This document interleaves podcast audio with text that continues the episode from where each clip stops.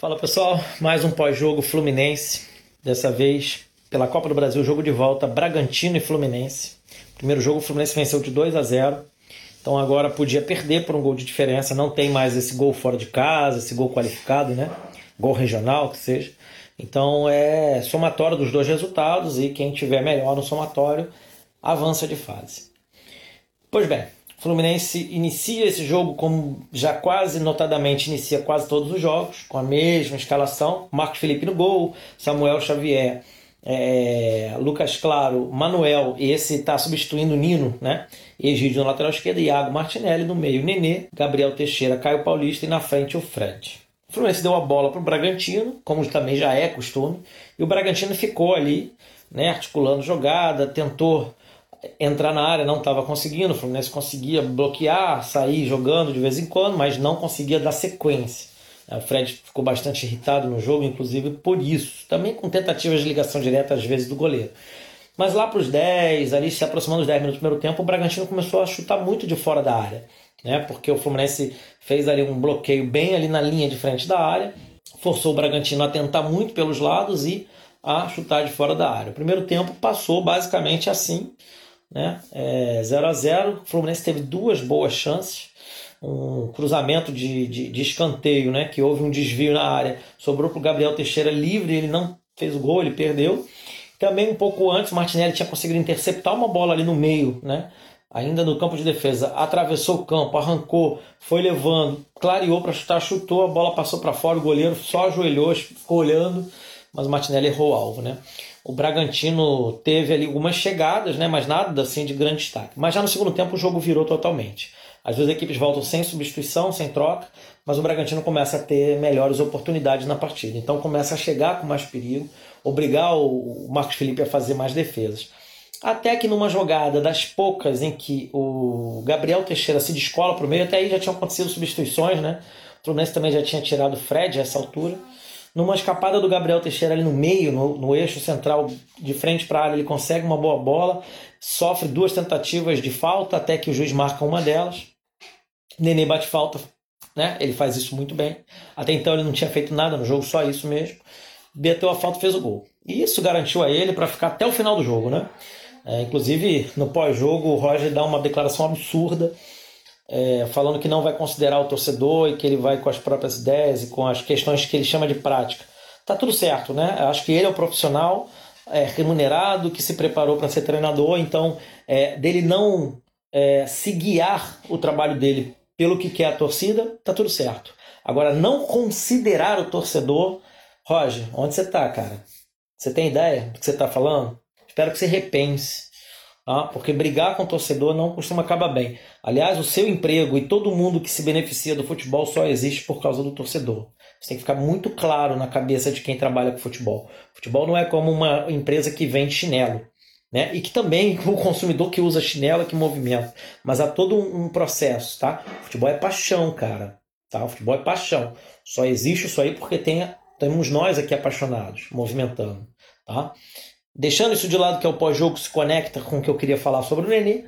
A partir daí começam algumas substituições mais. O Gabriel sai, o Caio Paulista sai, entra o Kaique e Luiz Henrique.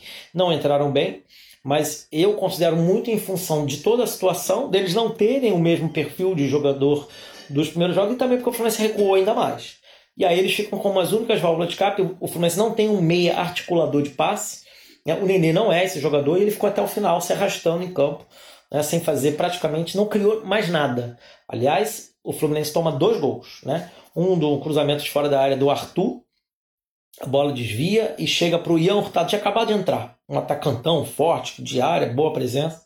E depois um outro lance pela linha de fundo do lado esquerdo, em que o, o cruzamento é feito e Ian Hurtado, de novo, de cabeça, faz 2 a 1 um. Nos dois lances, os dois zagueiros do Fluminense estão totalmente deslocados. Nesse, no primeiro lance do gol, o Lucas Claro está sem função e o Manuel está como um zagueiro central, sobrando o Samuel marcar o Ian Hurtado, disparidade até de impulsão, de tudo, o Ian Hurtado ganha no corpo para cima.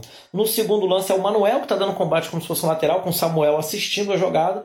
E o Lucas Claro foi fechando na primeira trave, sobra essa, essa bola cruzada na ali entre o, o, a frente do gol e a segunda trave para o Ian Hurtado no meio mesmo. Quem está tentando dar o combate nele é o Egídio.